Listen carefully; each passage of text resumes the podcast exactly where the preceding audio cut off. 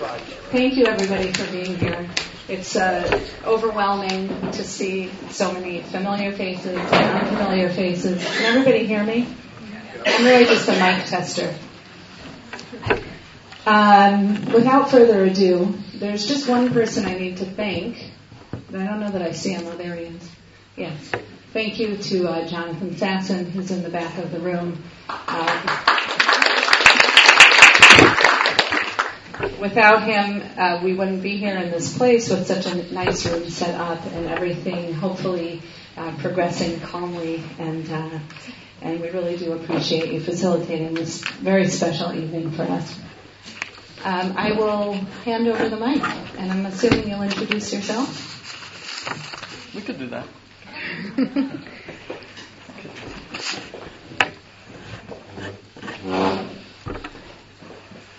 Welcome, everyone.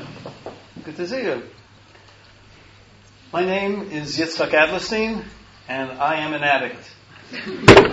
Welcome.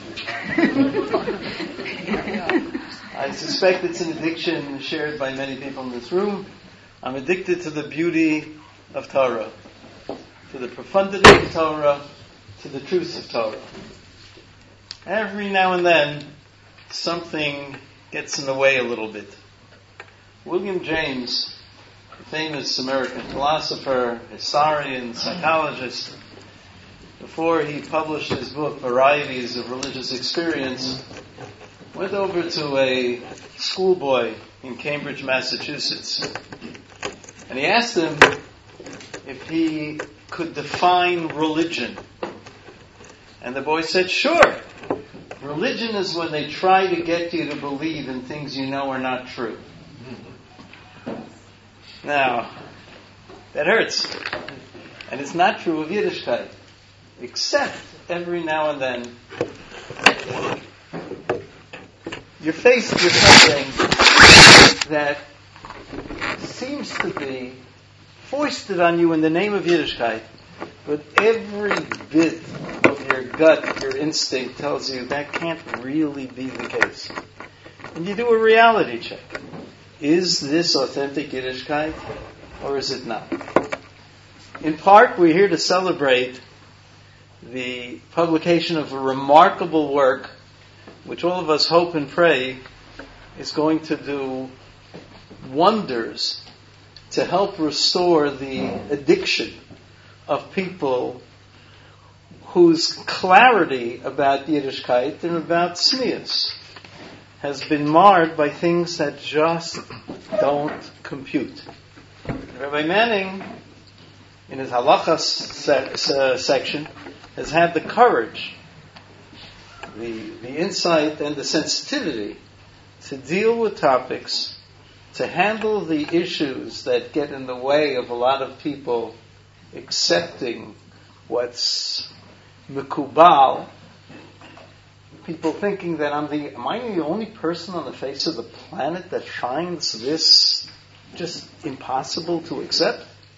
And he's put everything in a framework to separate between halacha on the one hand public policy or institutional policy, on the other hand, in the middle, Das Yehudis, and make sense of the whole thing. In the meantime, validating the concerns, the beliefs, and the sense of people, especially women, in those 26 marvelous essays in the first part of the book, who explain why the way tznius has been taught for a couple of generations now runs counter to their feminine sense of what tznius is supposed to be all about. So we're going to have hopefully a fascinating discussion based on based on the publication of this remarkable work and where we can go from there. Um, there'll be an, introdu- an introduction by Rabbi Manning. Um, we're giving him six minutes, followed by questions that are going to be directed to each of the members of our illustrious panel. Panelists will have as well six minutes. That was over my objection. We thought it was too much time. Um, will be um, mercilessly sitting with a clock and a cattle prod, ready to uh, take care of all people who violate. And then, after each initial presentation, the other two panelists, if they want, will have up to three minutes to respond. We'll go through a number of these questions and then turn it over to the audience. The way we turn it over to the audience is those little white pieces of paper at the ends of rows are index cards. If you have a question, you don't have to put your name down. Put it on the card, submit it, somebody will be collecting them, and we will be handling some of them. Um, before I introduce the panel, let me remind you it doesn't matter whether you have a smartphone or a dumb phone. Just please turn it off.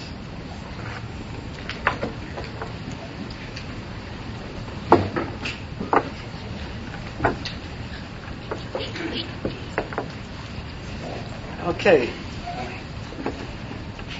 Our panel, briefly. From my left to right. Mrs. Yael Galernta attended Beis Yaakov's for her schooling, but has worked as a Tanakh educator primarily in the modern Orthodox world. She was the principal of Ulpanot Orot High School for Girls in Toronto she is pure blood Shapell's. Both of her parents being graduates. I will, res- I will refrain from singing Hail to the Chief, despite being moved to do so every time her father, Mitch Aeder, is mentioned as he's the new president of the OU, a job that requires far more skill than occupying the, the Oval Office. Next, Mrs. Rivka Lerner hails from Zurich, sometimes known as Zurich, and now lives in RBS. She's a software developer who teaches tefillah and women's halacha at Midreshet Rachel and sundry Jewish topics at ITV in Tel Aviv. With her husband, she produces a podcast hosted by OU Torah called Nuanced Judaism we're kind of looking for a lot of nuance this evening. That's what we're here for. And finally, the one person who did not hand in a bio and will pay for it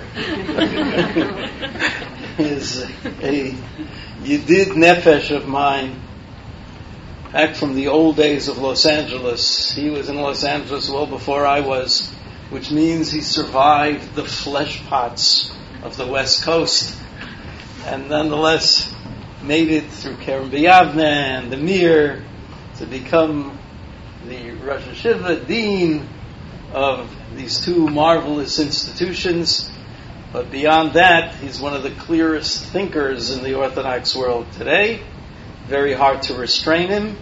He somehow is one of very, very few people in this country who managed to make Aliyah and not get run over by the bulldozer of the acceptable and the system, has spoken his mind throughout, which is one of the reasons why Shapell's and Midreshet Rachel have been and remain popular institutions for people whose minds have not yet been turned into jelly.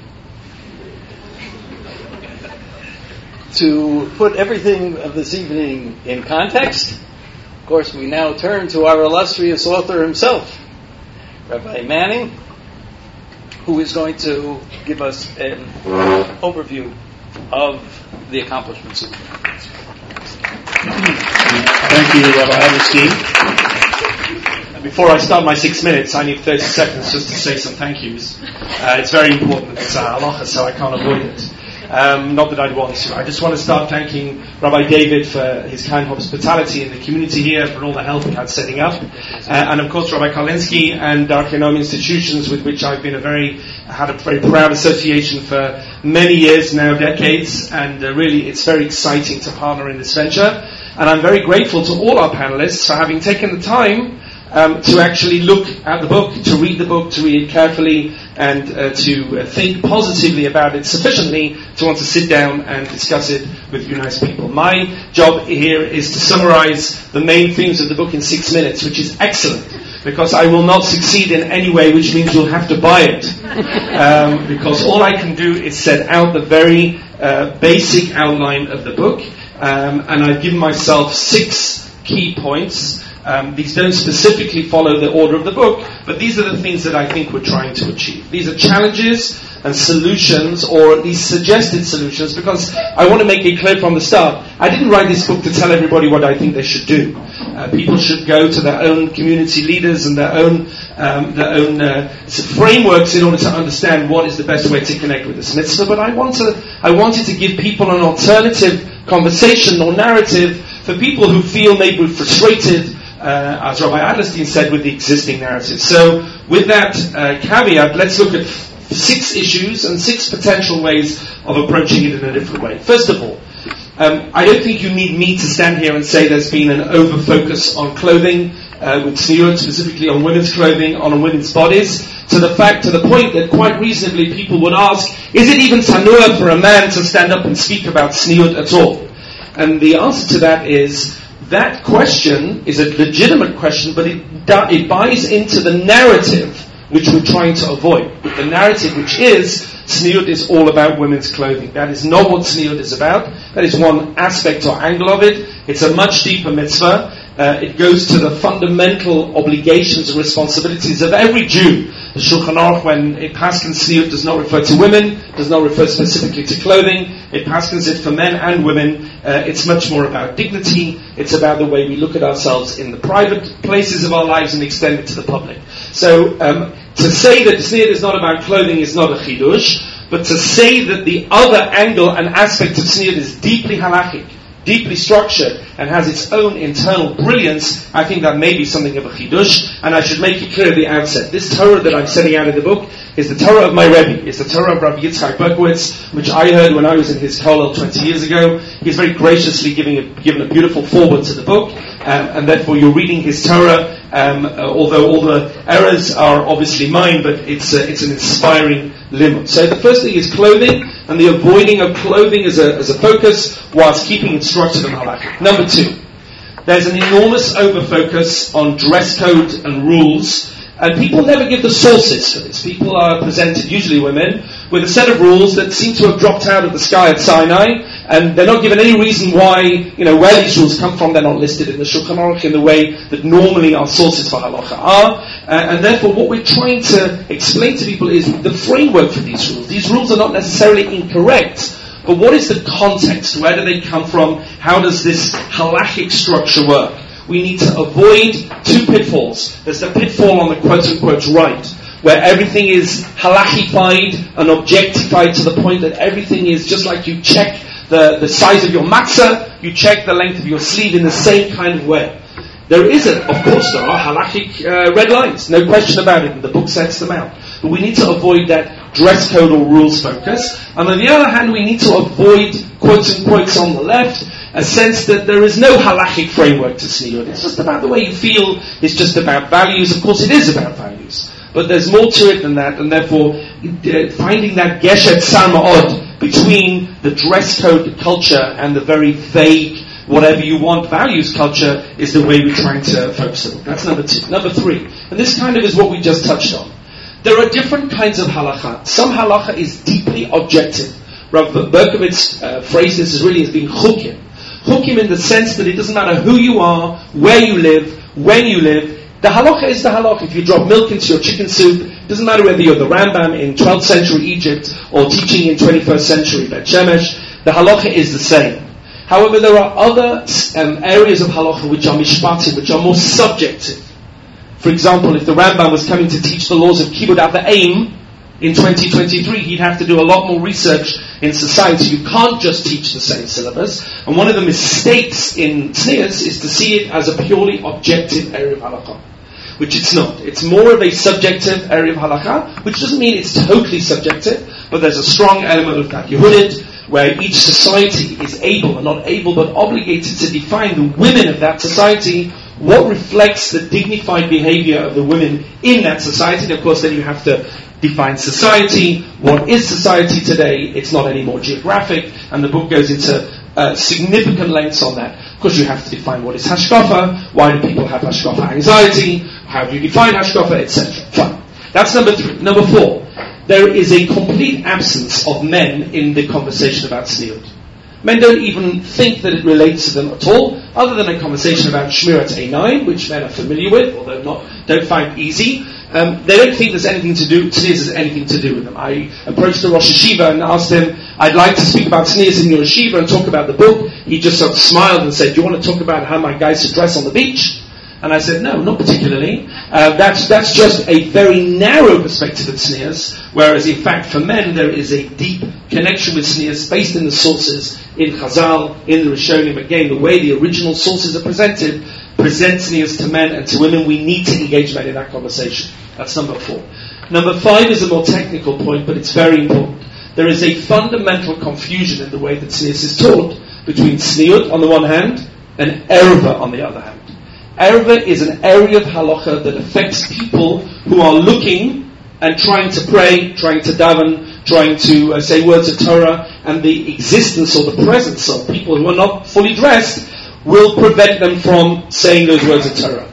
That is a separate area of halacha to tznius. Tznius is treat someone as a subject, inviting God into their machaneh, and that's how it's presented in the mitzvah in the Torah itself and in the Rishonim.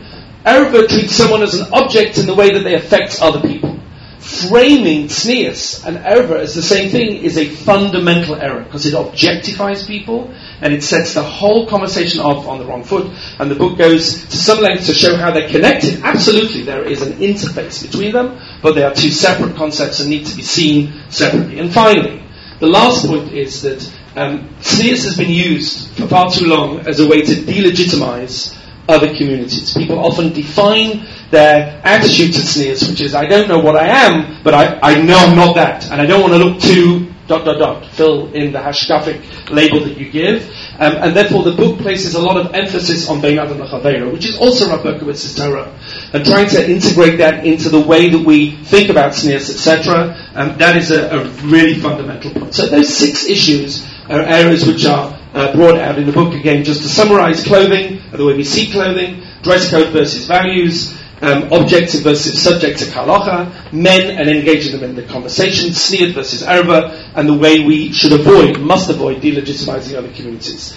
Um, I'm very excited to hear what the panel is going to have to say, and uh, really, again, thank you all for being here. I'm going to join the audience, and, uh, and if I don't like it, I'll just have to keep quiet. You can read the book. Thank you very much.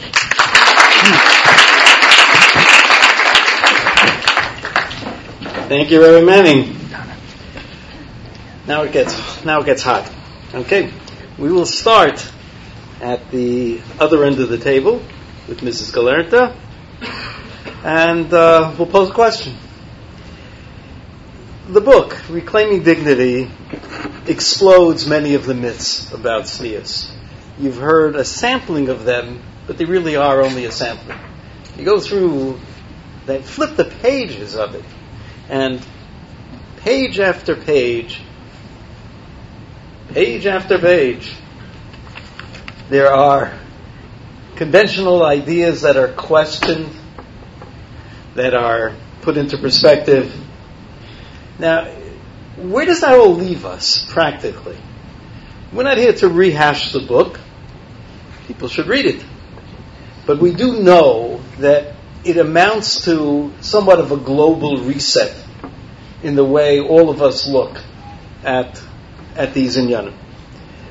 What approaches are going to make girls today feel good about tznius when we know that so many don't feel very good about it? In fact, many people actually leave Yiddishkeit because of it.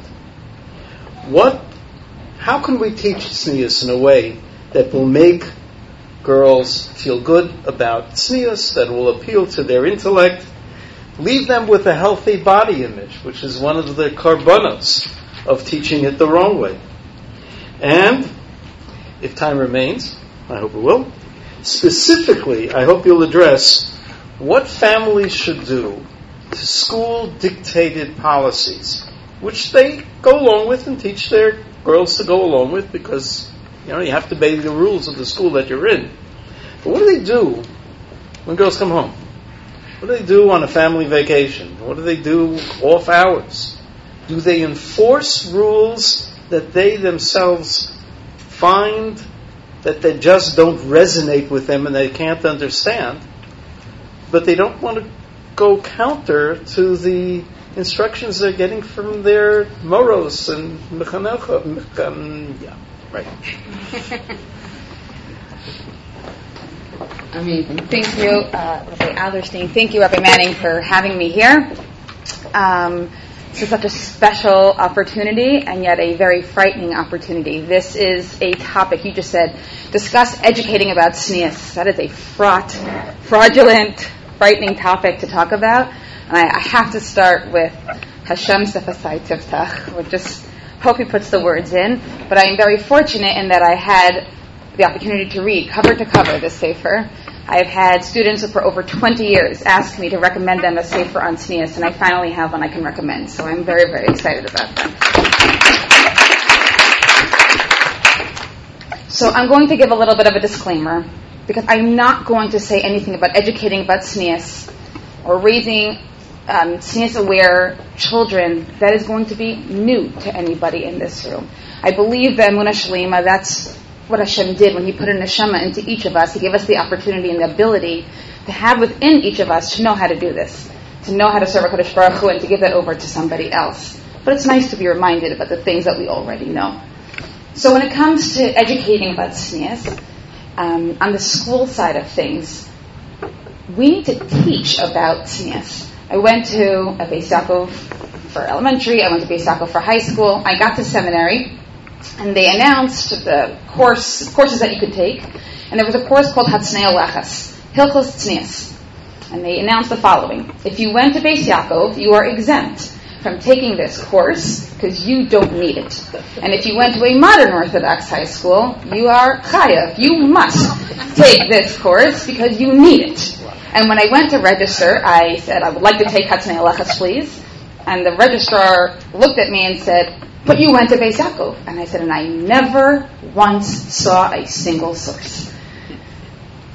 We need to talk about it. We need to teach it. That's true about everything. We're always assuming you should know how to speak. You should know that that's Lashon Hara. You should know that that's uh, Hilchas Kashrus. I was somewhere recently and a girl was ripping toilet paper on Shabbos and I looked and I said, nobody taught her. It's not her fault. We need to talk and teach about the sources on tznius we also need to separate in schools between dress code and tznius. I worked, fun story, those you don't, a lot of you don't know me, in the Bronx Zoo one summer in high school. I don't know why. I don't like animals, but I worked in the Bronx Zoo. And we had orientation, and they sat us down at orientation. Now, the Bronx Zoo in New York is not a Jewish institution. It is just a zoo. And we had an orientation, and they said, listen, every day you're going to have to wear khaki pants. And they looked at me and said, or skirt and uh, a green shirt with a gorilla on it. And you can only have earrings in your ears if you are female, and just the regular two piercings. And we were sitting in a circle, and there was a woman across from me who was very, very heavily pierced. And she said, What? What do you want me to do? And they said, You have a choice. You can work in the zoo, or keep your piercings. But this is the rule that we have here, and that is true of a school. We are allowed in McDonald's, we're allowed in the Bronx Zoo, we're allowed in a law firm, and we're allowed in a school to say that we have a dress code. This is how we want our students to come to school and present. That's not because we are imposing a certain set of halacha on you. This is our expectations from our students, and it's important that we separate those things. But it's also important that we teach through enforcing our dress code about something beyond just uh, the um, element of tznius being your elbows, your neckline, your knees. I actually went through the first half of this book has articles, women speaking about, and men, sorry, also both, predominantly women, writing about tznius, and everyone in each article defined what tznius meant. And I wrote down everybody's different definitions, and this is what I got I came up with from everybody. Tznius means knowing that you're always before God, being true to yourself and to Hashem, privacy, self-esteem, self-respect, dignity, authenticity, humility, refinement, allowing the outside world to connect with our neshama, imitating Hashem, developing an inner world, inner self-worth, truth, confidence, and an ego that is centered around doing what Hashem wants. I don't know about you, but I didn't hear anything on that list about my collarbone. Nothing. there has to be something in our educational world where we talk about developing those things, developing our sense of, of authenticity, of not needing to share everything with everybody, that we have this beautiful and deep and rich inner world that is private and therefore has the should be have given the dignity to be not always shared and could be covered up. I worked in an amazing school. My first job ever was in a school called SKA in the Five Towns. And Elisheva Kamenetsky, who's now the principal, used to run these amazing um, educational days called Tznius Days. And one was about privacy, and they brought in a celebrity to talk about what privacy means to her. And one was about uh, body language, and one was about um, the, who am I? Those are tznius events also. We need to make sure that we're ensuring and, and um, that girls walk away and boys walk away with a sense of self. Um, so I, I, have so many more things to say on this topic, but I, I just wanted to make sure that I also said that beyond what we're doing in the school, which is important, and we can talk about education in the school, if we're not teaching tznius in our homes as parents, we can't just send our kids off to school and say, fix it, you know, teach my kid for me. I've spent enough years having parents say that to me with a very straight face. This is, we pay you to educate our child.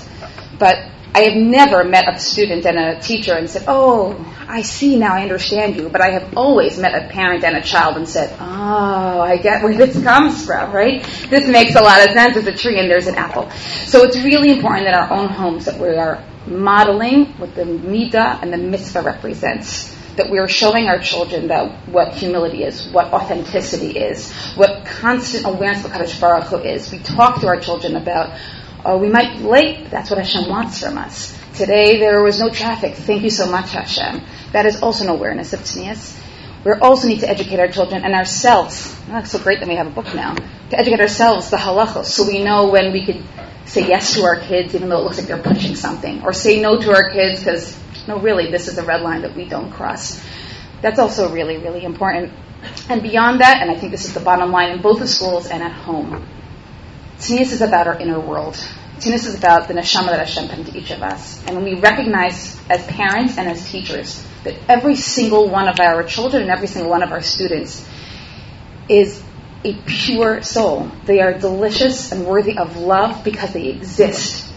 That's why Hashem made them. They have a, a something that they need to do. They have a uh, something they need to accomplish in this world that nobody in the history of the world will ever accomplish before them. Nobody in the history of the world will ever accomplish after them. Hashem needs them there, and we know He trusts them to do it because we say it every morning. Rabba Munasacha, you believe in me. So we need to start to develop in our relationships with our students and with our children that we believe in you too. And help them see for themselves that they are creative and compassionate and kind and capable. I did this uh, with my kids just this week. I said to them, describe yourself to me in three adjectives. What are your, so I said, describe yourself. And they said, positives? I said, yeah, give me your co-host. And they paused for a second and I said, if it takes you longer than one minute, I haven't done a good job you wanted me to talk about. Um, do I have time to talk about? No. Good. That's it. So.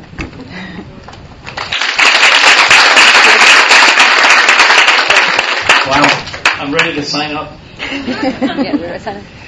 Do we have any uh, responses from any of the members of the panel? Okay. We'll move on to the next question. Okay, Mrs. Lerner, this one's for you. The book establishes a number of important principles. One is that, guess what? Not everything that is preached in the name of tznius actually has anything to do with tznius. Number two, that things that are really not required by halacha are still required by halacha. The things that are not part of the objective rules of tznius are binding upon people through das Yehudis. Okay? Now the latter, though, is by nature amorphous, hard to put your finger on hard to define, maybe impossible to define. And the book says that it depends on which major group or hashkafa you align yourself with. Now that, I think, is both exhilarating and challenging. It's exhilarating because it clears up a lot of misconceptions. But where does that leave parents or really adults? Bottom line, how should I behave? How should I dress? What standard or program do I sign up for? What do you do when you live, as more than 99% of us do, in a place that does not have a minhag hamakom? Does not have a minhag hamakom because the neighborhood consists of many, many different groups and hashkafos, all living within the same geographical locale. So by definition, halachically, there really is no minhag. So what do you do? How do you practically find your place or decide what is really binding?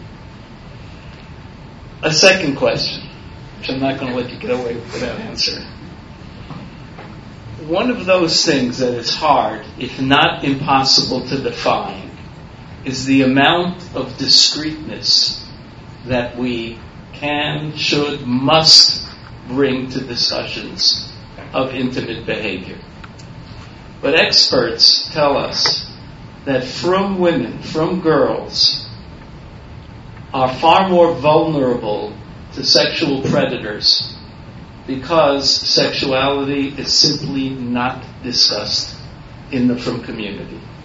That children, boys and girls, are more vulnerable to pedophiles because names of anatomical parts are taboo, never discussed, and not part of the part of the vocabulary of those children.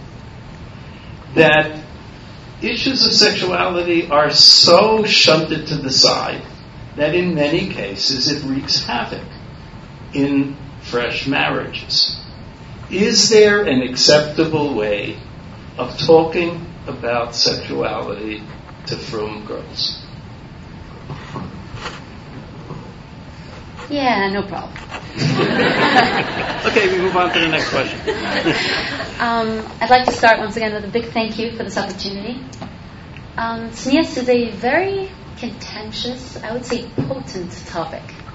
And I feel humbled to be allowed to give my two cents, give my uh, suggestions on a topic that I feel has such unbelievable power underlying often a lot of frustration.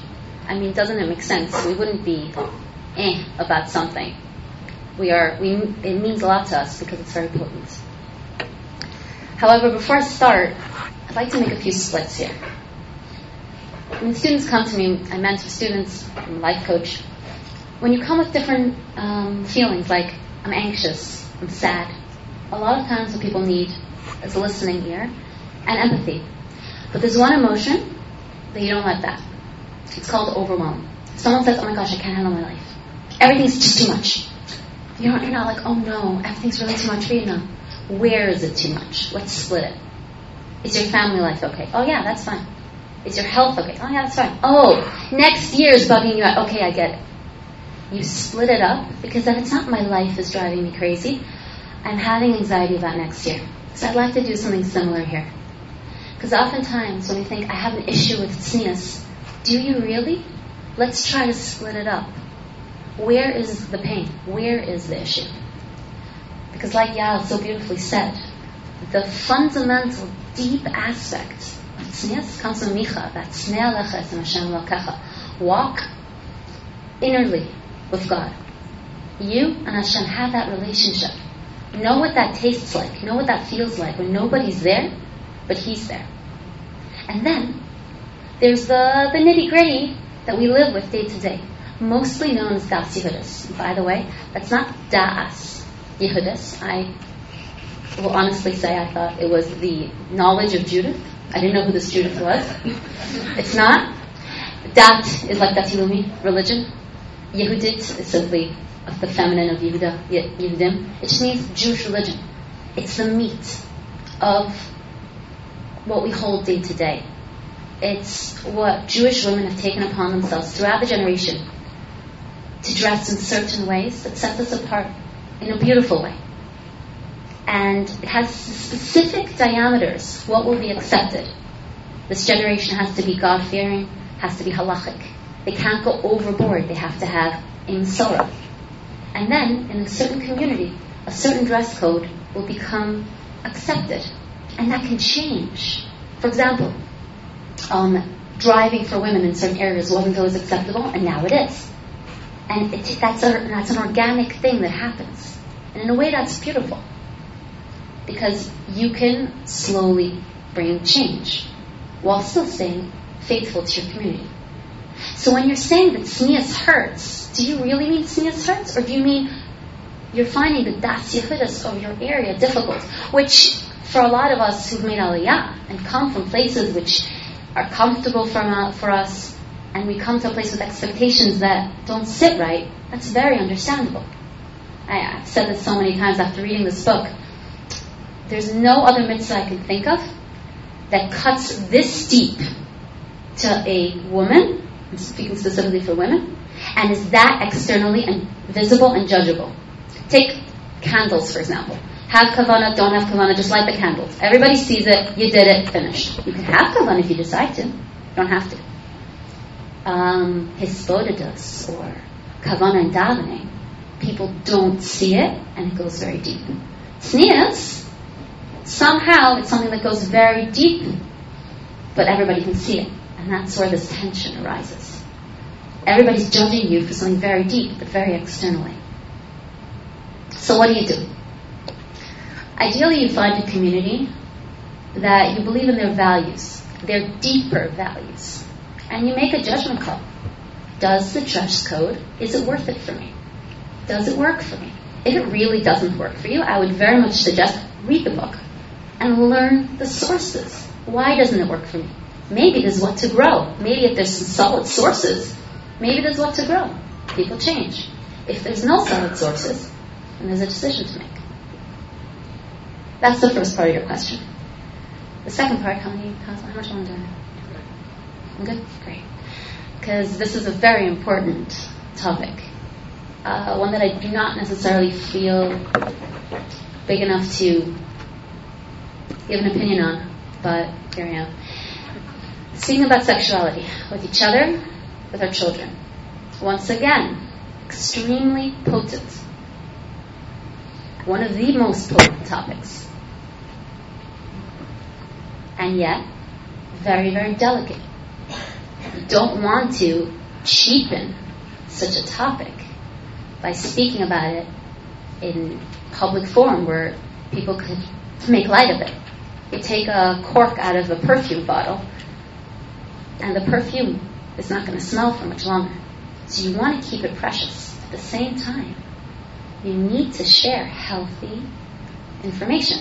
First of all, to children, I'm a big advocate for parents getting educated on how to speaking to their children about sexuality. There are webinars, there are books for frum parents to teach their children the appropriate words in a tzanua way. It's not a uh, a contradiction. You can do it extremely tzanua.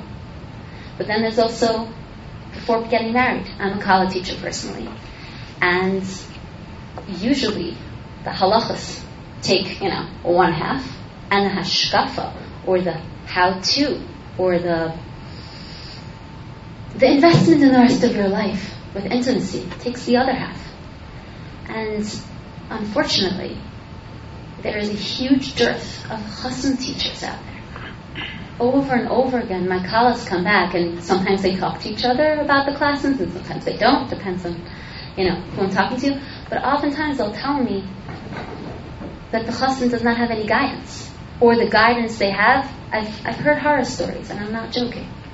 So if any of you know somebody, or if any of you feel the calling of becoming a chassan teacher, um, I greatly, greatly encourage it because it's very needed.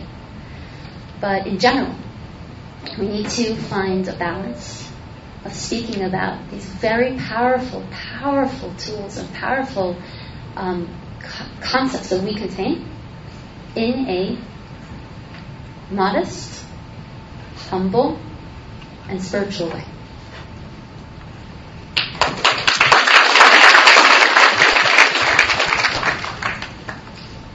Any of our panelists have anything to add?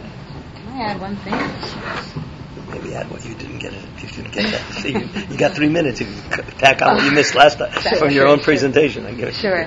I'll also cede you my three minutes. No, no. I just wanted to add one line because he spoke so beautifully. Um, I'm also a kallah teacher, and I, I the line that I love to use, and I think it fits in exactly with what you said. There's a very giant chasm between inappropriate and private. And I think that's also true for getting sexuality in the world of tznius. Coming back to our concern about tznius and body image, and we very often misuse the word inappropriate. Nobody's body is inappropriate. It's private. Those are two different words. And I think it's so important that we're raising our children from the get go with this word of and this understanding that Hashem made you with a beautiful body, and look how it works, and it's amazing. I do this with my one and two and three. You have to be really little for this, but it's part of bath time. Not every night, it's ridiculous, but you know, I come out of the bath and we go in front of the mirror and say, "Look, this is beautiful. Look what Hashem made," and we'll, we'll point out where do you think the stomach is in the spleen. I don't know what the spleen does, but we talk about it, right? and it's amazing, how, whatever, and it's beautiful. And because it's beautiful, it's not inappropriate, but it is private. I think that's a very important distinction to make in the entire, and what, at whatever age, I gave you my two year old version, but at whatever age with our children, and as they mature to understand that sexuality, a discussion of intimacy, and anything about our body, it comes with dignity, and therefore it's private, but nothing about it is inappropriate. I would just add the word inappropriate means that there is an area where it's appropriate. That's what inappropriate means. It means now you're not appropriate. Okay, that means there's a time. I am just going to add one word. Um, when you talk about private, I think one of the sources for the problems that we have today in confronting tznius is that nothing is private anymore. And if you pull the clock back 50, 60 years, people behaved inappropriately, but they kept it private. And today, nothing is private. Everything is out there. And that could be one of the reasons why there's almost a backlash. And if we want to examine some of the uh, sociological and maybe even religious sources for the extreme emphasis, the chumrah, the, the much more uh, um, strict adherence to tznius, it's probably a reaction because every time you go off in one direction, we try to pull back in the opposite direction. So I think a lack of privacy in the in the world at large might explain the reaction. And if we want to get back to a rooted authenticity, it's the emphasis on things being private. You don't have to publicize everything on Facebook within the next five minutes. I know I'm dating myself because Facebook is already blasé. I think it's already on Twitter. I don't know, but the idea is we have to get back to a sense of privacy. We're going to have to talk about Facebook and Twitter. Rabbi Galinsky, you did nefesh. You are the hashkafic guru here. We've heard some marvelous, marvelous, really inspiring presentations, focusing, bottom line, on how we should act practically. And let's get back to hashkafa, to the theoretical behind it. Let's talk about extremism, what you just decried. How do we prevent people from being vulnerable to the argument that more is better? How do we get them to insulate themselves against that idea without feeling alienated from the communities that they live in? Life is complicated. It's always been complicated. It's gotten a lot more complicated in the modern era. That means that we have more choices to make about our lives today than people had before. Were things that just weren't within the reach of people, so you didn't have to make decisions. Today we do. Which is why you have this movement to kind of standardize attitudes to things like women jogging, inappropriate dress, wearing leggings under a skirt, wearing nail polish, wearing denim, having pockets in one's skirt, wearing one's hair out of a pony. I spoke to two people last week. One, a world class posek. In the world we live in, you don't quote world class posek by name because you don't want their windows to be broken. And the other, one of the brightest, maybe the brightest woman I know, Rebbitzin Dr. Judy Bleich. Both said almost exactly the same thing. Tznius in women's behavior and dress is the province of women, not the province of men. It cannot be standardized. It should not even be spoken of so much, more that it should be modeled, modeled in character and personality. From what I hear, Dr. Bleich was probably the closest friend that Mahavda ben Chaim Chaim that Rebbitzin David, the Chronal of had. And Dr. Black said that her friend did not speak so much about tznius in clothing and dress at BJJ. She did speak about the kind of tznius we've been talking about in the last in the last half hour. It shouldn't be spoken of so much. Better to follow the example of women in the community who you know to be in possession of the meat of tznius. How do we square these opposite programs?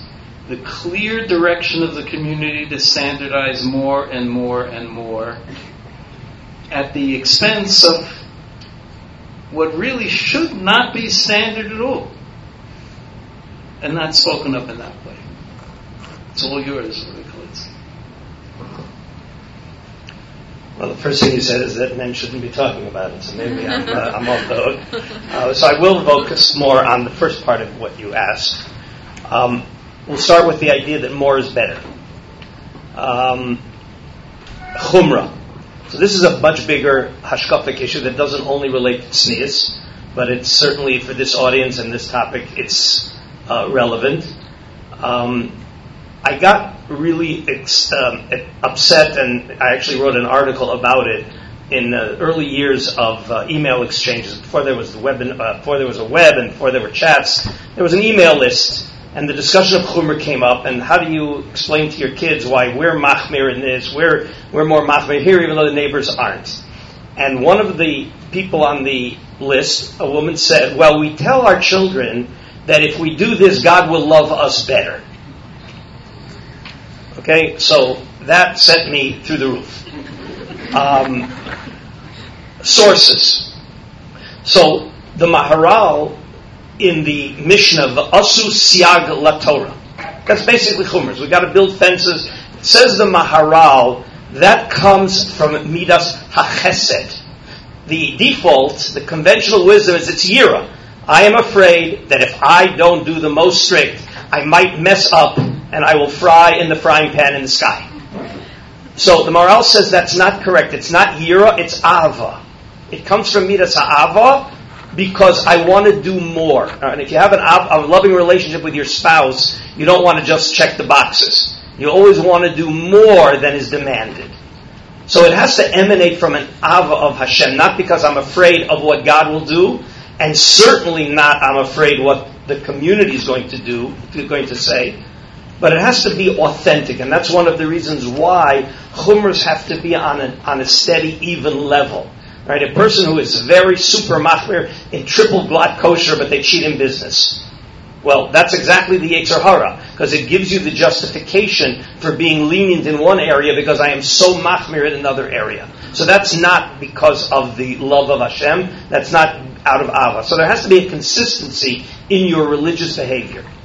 So that that's again debunking the idea that more is better. More is not always better. Um, there's another aspect of, of more is better, chumrah. And it's not enough, it's not paid attention to enough. And I, I pulled out a couple of sources. There is a concept in the Gemara called that you're not allowed to do something because it's prohibited mishum yohara. Yohara means arrogance. The examples, I'll give a couple of quick examples in the Gemara. One of them is that a person was walking in, in the streets barefoot because, uh, and they asked him, why are you walking barefoot? I'm mourning for Jerusalem. And the language was, are you at the level to properly mourn for Jerusalem? And they right away took him off the stage. You have to be at a level. Right? And the Gemara also talks about um, not do, that uh, malacha, malacha is, per, is permitted on Tisha B'Av, but a Talmud Chacham should not do malacha on Tisha B'Av. And then there's a discussion whether everybody can behave like a Talmud Chacham. But one of the discussions is that no, if you're not a Talmud Chacham, don't pretend that you are, because it's motivated by arrogance. And too much of what we do is motivated by the desire to have validation from the community. And if I need to, to connect this to tznius, and it was what Mrs. Lerner was alluding to, Rav Wolbe talks so much about the need for every Jew to build their inner world. And building an inner world means that I don't need to attract attention for validation. And so much of what we do is to attract attention, and that's where tznius becomes a problem. Is that women sometimes, what I've seen and what I understand is they need to attract attention. And tznius means I'm dressing in a way that I don't need to attract attention because I have self awareness, I have um, uh, self esteem, and somebody with real self esteem does not need to attract attention. Let me just get to the other point of how do I deal with a community where the standards are way beyond uh, or different. Again, this you know more is better, chumra, etc. Um, I think it's important. It's a really tough thing, but you have to choose a community that's appropriate. Um, on the one hand, you can't live in a community. You can't decide. You know what? I'm going to live in Mattersdorf and I'm going to walk around without I'm going to walk around without tights and stockings. That's the standard of the community. There are communal standards. I'm sure that if you read the book carefully, you will see that that's it. It, it almost becomes minhag, becomes halacha, and you can't violate community standards if you're living in a community. You may not want to live in that community. If the community standards, and again, I'm not expressing an opinion here about, I don't know, uh, denim skirts or, or jogging but you know what? If that's the community standard, not, not, the, not the standard of a few extreme people that are trying to impose their, their limited will on the, on the masses, which is what happens, because usually it's always the most extremists, the, the extremists that get to, to set the tone. But if that's the community standard, you have to find a different community. You can't expect to live in a community and flaunt the community standards, and it will be very destructive for your children's education for you to do that. One last thing. Um, Ezehi derech yeshara sheyavar lo ha'adam. First mission in the second perek of, uh, of Pirkei Avos. I uh, apologize to all the Midrash Hell women who are here because I just taught it to them this morning. But the, the what's a derech yeshara? the second half of the mission starts talking about schar mitzvah. Says the Maharal, a derech yeshara is your midos. A derech yeshara is a midah, and tznius is a midah. And it has to be tiferet le'osea v'tiferet lo min ha'adam. It has to be appropriate for you. You have to feel what I'm doing is right, but you also need to conform and do it in a way that the observer also thinks it's correct. And here's where we get to, again back to the idea of Yora. If you're doing something to brag, to make yourself noticeable, um, right, where, where you're doing it more chumradik, are you at a level to justify that? Do you really, are you really at that level across the board? Or is this arrogance, i.e., you're doing it because you want to show off? And Hatzneya Leches Imelokecha. We talk about the mitzvah of. I had a little bit of a discussion also this morning. There's no mitzvah of in the sense of mitzvah. Right? That, oh, if you wear your skirt down to here in your school like this, you're doing the mitzvah of. No. If you violate it, it's a violation. There's many things, right, that if you, you that, that the, the mitzvah is to refrain from doing something wrong. But the midah, the positive hatsnei alechet, there has to be an inner sense, and this is what the women spoke about, and the book is, the essays are, are, are, are chock full of the idea of a hatsnei alechet is, is a midah. And, and it, it's about your personality, it's about the way you carry yourself, it's about how you live your inner life, your private life, and you don't need anybody to validate you from the outside. And I think that on a hashkafic level, you've got to really dig in and not allow yourself to be manipulated by forces outside that are not necessarily positive.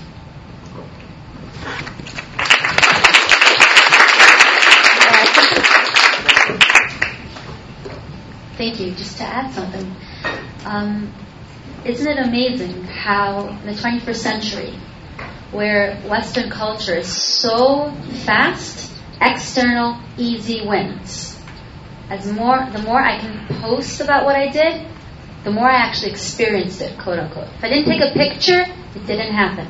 Isn't it fascinating that the more that's on the rise, the more angst we experience with tznius? Maybe, like Rabbi Kalinsky said, we're focusing on tznius too much in a Western way. Maybe we need to look at it more from an neshama way. All right, Kalinsky, I'm going to uh, use the power vested in me to ask a question. Uh, really, two questions. One is you spoke of the picking the community or responding to the community that you live in, maybe making a choice about the community that you live in. But a lot of us don't live in a single community. Even if we would want to, if we have children, spouses whose needs have to be met. We sometimes have to go to institutions outside of that hashkafic community. And we wind up living in multiple ones at the same time. So what do you do then? You compartmentalize your brain. On Monday, I think I'm going to be Matas And on Tuesday, I'm going to be a frat. And then what, what does that produce in the modern person? Two, in making the choice about community, so you may be comfortable with the standards or find them livable or find them inspiring, but nobody asked your daughter. What happens when it's just not working for her?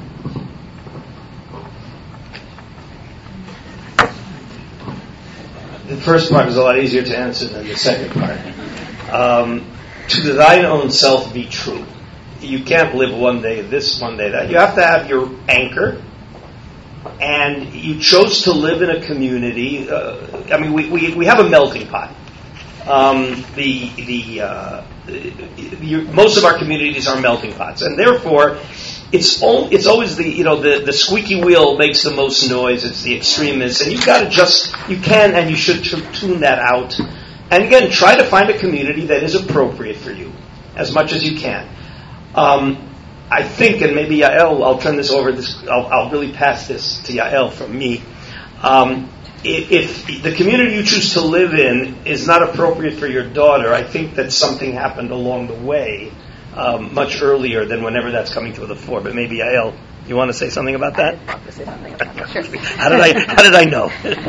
Felt it. There's an energy. um, we all know because we're all living this experience. Nothing is perfect outside of a Baruch There's no school that's exactly us, and there's no community that's exactly us. And just like when we are in Shidduch we have to sit there and go, what are the values that I value most? we have to do that when we're choosing a community and when we're choosing a school for our children. What are the values that I value most? And what can I, what do I know in myself that I can supplement in my children and in my home? I was thinking about, there's a measure that talks about that Bnei Israel had four uh, merits, four schuyot that allowed them to leave Mitzrayim. They got them geula. And there's a lot of different versions of this medrash, but the medrash Lakach says that they didn't change their names, they didn't change their uh, language, they didn't change the way that they dressed, and they didn't speak Lashon Hara. And I looked at those last two, and I said, how interesting is that? That they both were machbar but they didn't talk about everybody else. They didn't put things down, right? Just today, I went into a store. This literally happened today. I was so excited. About. I have to share the story because it was such a perfect. I walked into the store with my five-year-old daughter, and I just I have a, a family wedding coming up, and I wanted to see if they just had anything. I didn't want to buy anything. I just wanted to look what they had.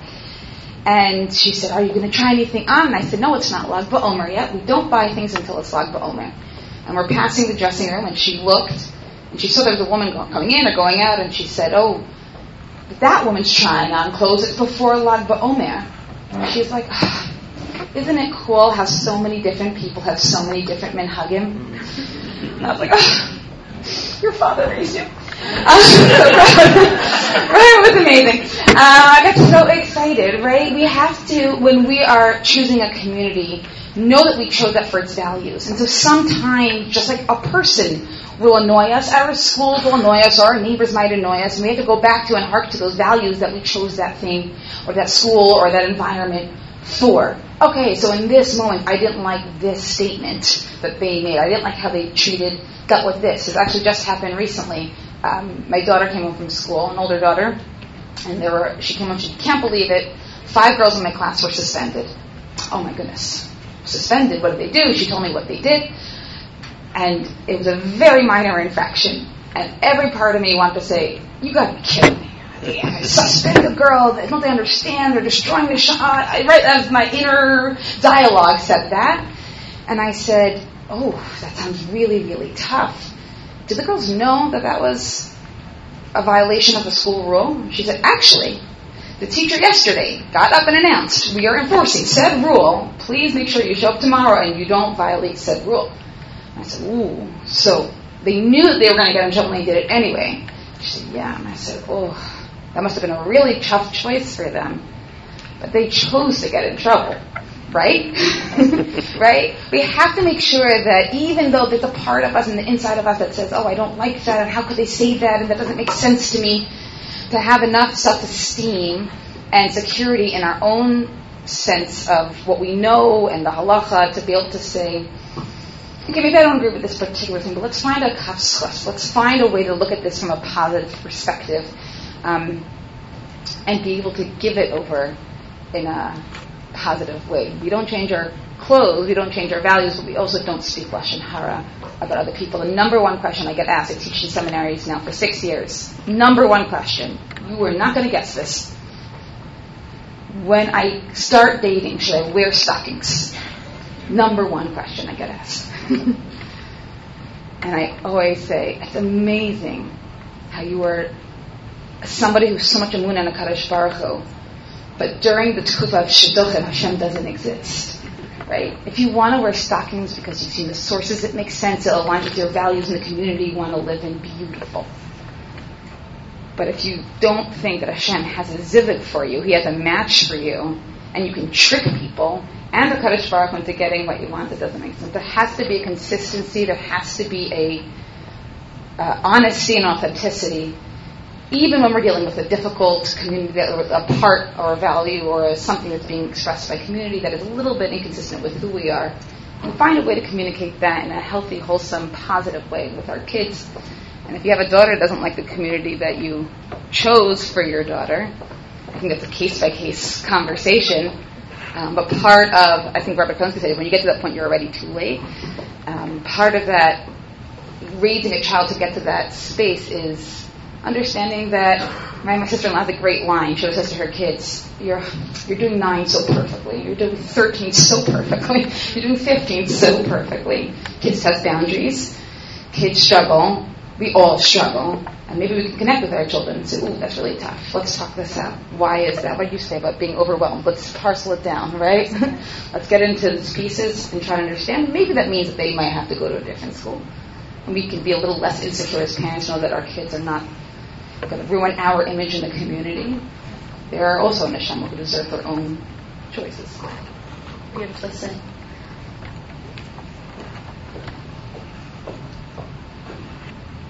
We have some really, really great questions here, enough to uh, probably occupy us with another five panels. I'm not sure that uh, either the clock or Donna is going to allow us to do that. So I'm just going to keep on asking the questions until until um, the vaudeville cane comes and pulls us off the stage. Here's the first one. I'm going to read it. It seems to me a paradox that we are taught to judge favorably, yet when it comes to tzniut, we tend to judge very quickly and easily based on how someone is dressed. How does one be tzniut while judging others favorably? Let me add a little to that. One of the real triumphs of the book is a whole section on the balance that you need in choosing standards with the mitzvahs of Bein Adam Lechavero. As Mesilas Yesharim says, paraphrasing him, every time you, you pick a chumrah, there's a counter force. You're losing something in the process. And if you do that before you're really ready for it. You're not doing yourself or anybody else a favor. Many of the standards that we want to uphold come not only at a price of judgmentalism, but of creating really real rifts between people, of being mavayish them, of making of questioning their worth, of causing divisions between people. And Rabbi Manning gets a real yasher koach for devoting significant space to that. But what say you, learned ladies and gentlemen of the panel, about how we achieve consciousness of Bein Adam Lechavero in making the decisions about standards.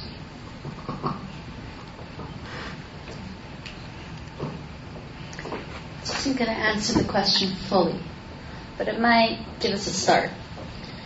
One of the things that we can do with the, like you said, the conversations in our mind is to use and instead of but. What do I mean?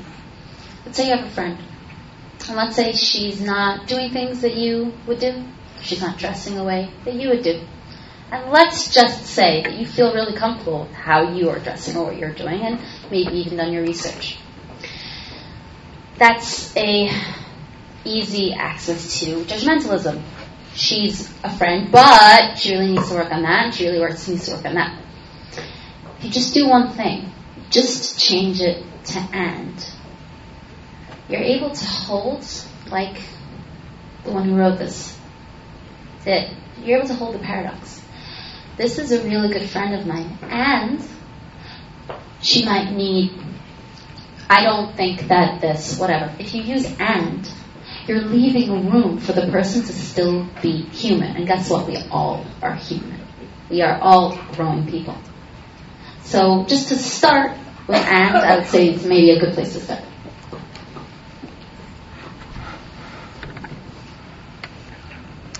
Okay. Next question. How can we help heal the religious trauma of teens, young women who have had many years of negative chinuch about tznius? How do we repair the damage? Oh, it's mine. you can't. you took the words right out of my mouth. you can't. You can't. Um,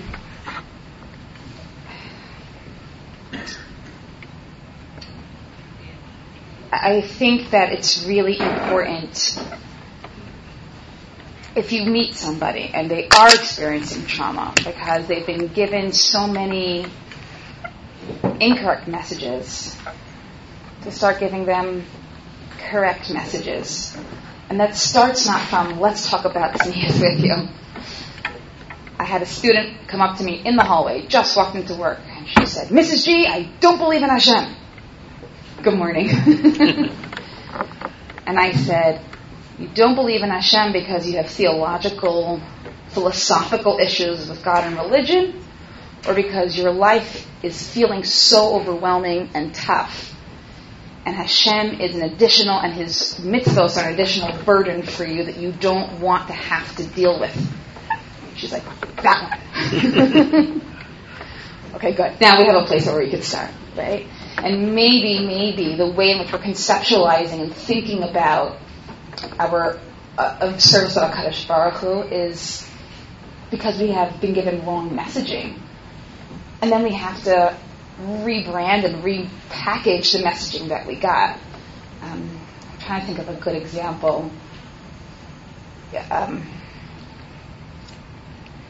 can't think of a good example, but like you know, we get out very often like um, I think about this all the time in, the, in this following context. I'll get really upset. I'm a very passionate, emotional person. I don't know if you could tell, but I I'll get, I'll, you know, I'll learn something or I'll see something new about halacha that I didn't know before. And my first reaction is to get angry, right? I discovered I can't put salt on my cucumbers on Shabbos. And I didn't say, huh. I said, what? and I got so mad. Why can I not? But, right?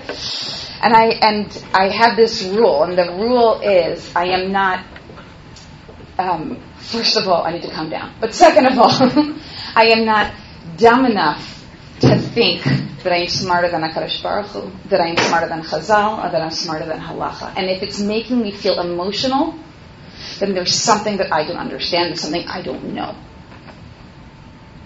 So guess what? There's a lot of ways you can salt in your cucumbers on Shabbos. but I had to do the research, right? And there are, and that's true about, I think, uh, and trauma as well. That maybe if it's eliciting so many strong emotions, then there's something about it that we don't yet know. And that is a baseline conversation to start with. Maybe there's something we just don't know yet. And if we can reframe and rediscuss and redefine, and that starts with first building the person and building their inner world and we talk about in the world of, of psychology, everyone at their core has a self which is compassionate and kind and confident and connected and calm, all C's except for the kind, right? All these wonderful things and centered. Um, we got to access that. And once we access that, then we can start building on what actually is tznius, even though you've heard something else up this point. I'm just going to add one word. Um, somebody was traumatized, that was the language I believe, so there are, this is a natural reaction whenever somebody goes off the derech or somebody isn't doing what they're supposed to be doing. So the attitude too often is there's something wrong with them. And it's exactly the opposite. The way that question was described, we like to think, oh, so they have a problem because we have, we have to fix their problem in hashkafa or in halacha. They were traumatized. And we have to realize that they were victimized and that they have a problem and it's a real problem and it's we have to try to fix it because um, they're they're they're not react they're not reacting unnaturally. They're not irrational. You know, when somebody is irrational, so there's not a lot you can do. But too often, their reaction is a perfectly rational reaction given the distortions that are going on.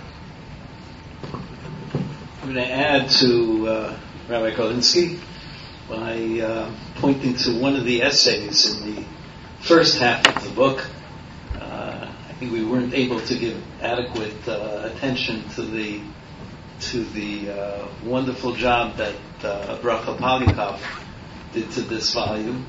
She's not here. I think she lives in Baltimore. I'm probably uh, going to be listening to this, and did an absolutely amazing job of assembling 26 essays from literally all over the Orthodox landscape. And from some amazing people. One of the essays that I, that I was most impressed with was by Fagi Zeltzer, uh, who uh, considered all of the reasons why women, some women, are having such a hard time with tznius and have had for a while. And then she bursts out halfway through it and said, This is great! They're not the ones who are not normal.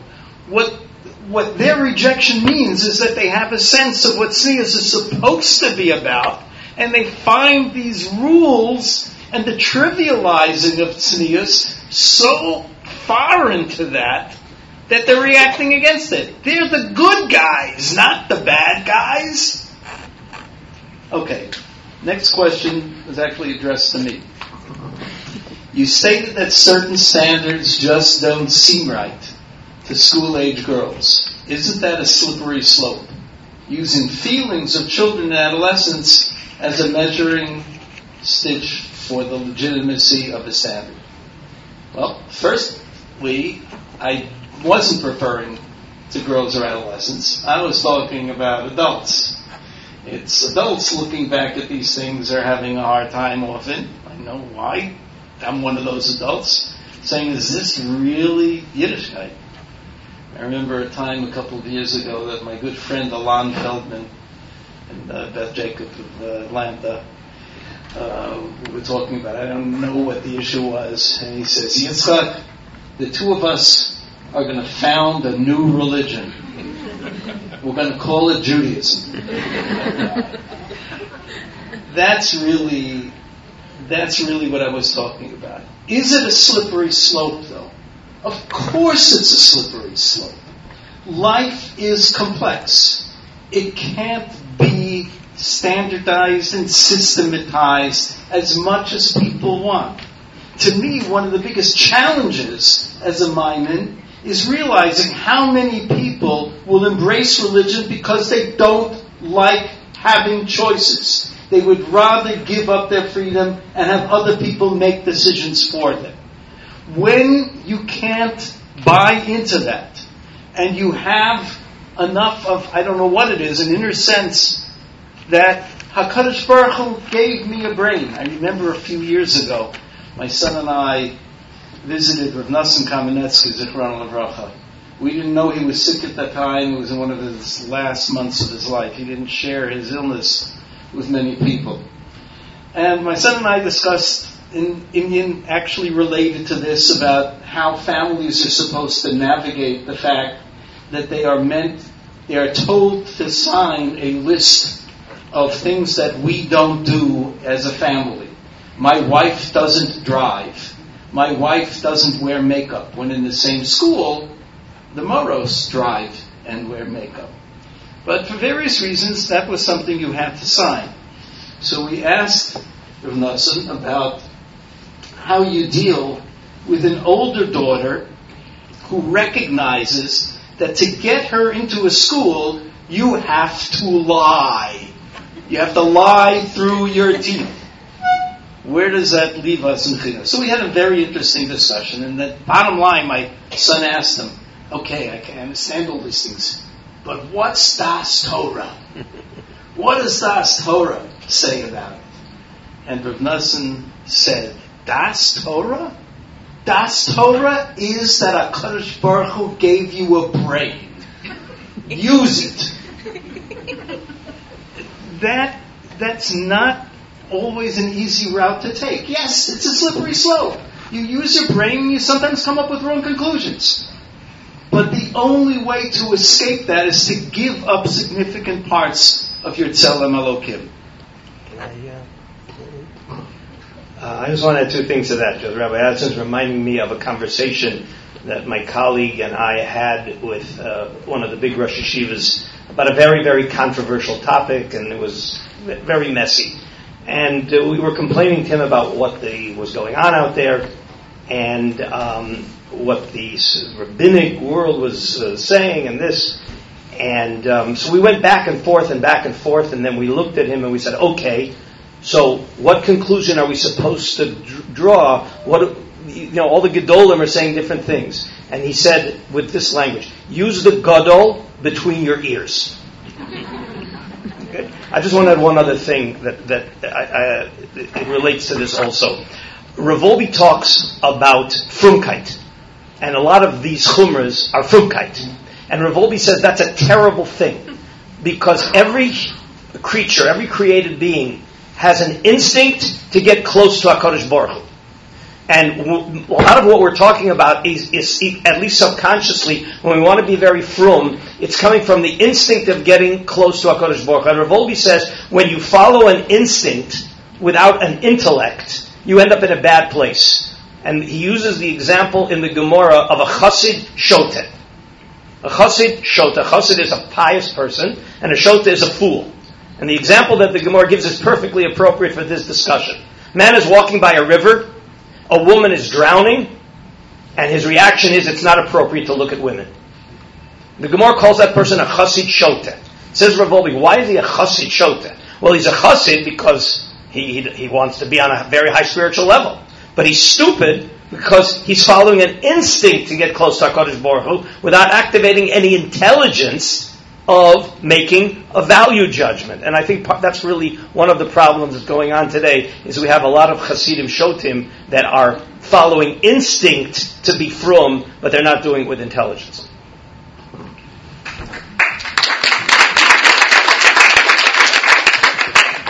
We have a pile of some really good questions. I think this is going to be the last, though. I think. So I'll read it. I'll read it. It's a cry of the heart for some advice for a problem I'm sure is not the province of one person in the in the audience alone. A lot has been said about choosing your community well. I'm a balas tshuva that made aliyah, and I don't feel comfortable with a lot of chumras of the community I live in. But I don't want to close doors to my daughters who are not Balos Tshuva and could reach higher places than me. I'm not so happy with that phraseology. what makes them higher? How do I deal with this?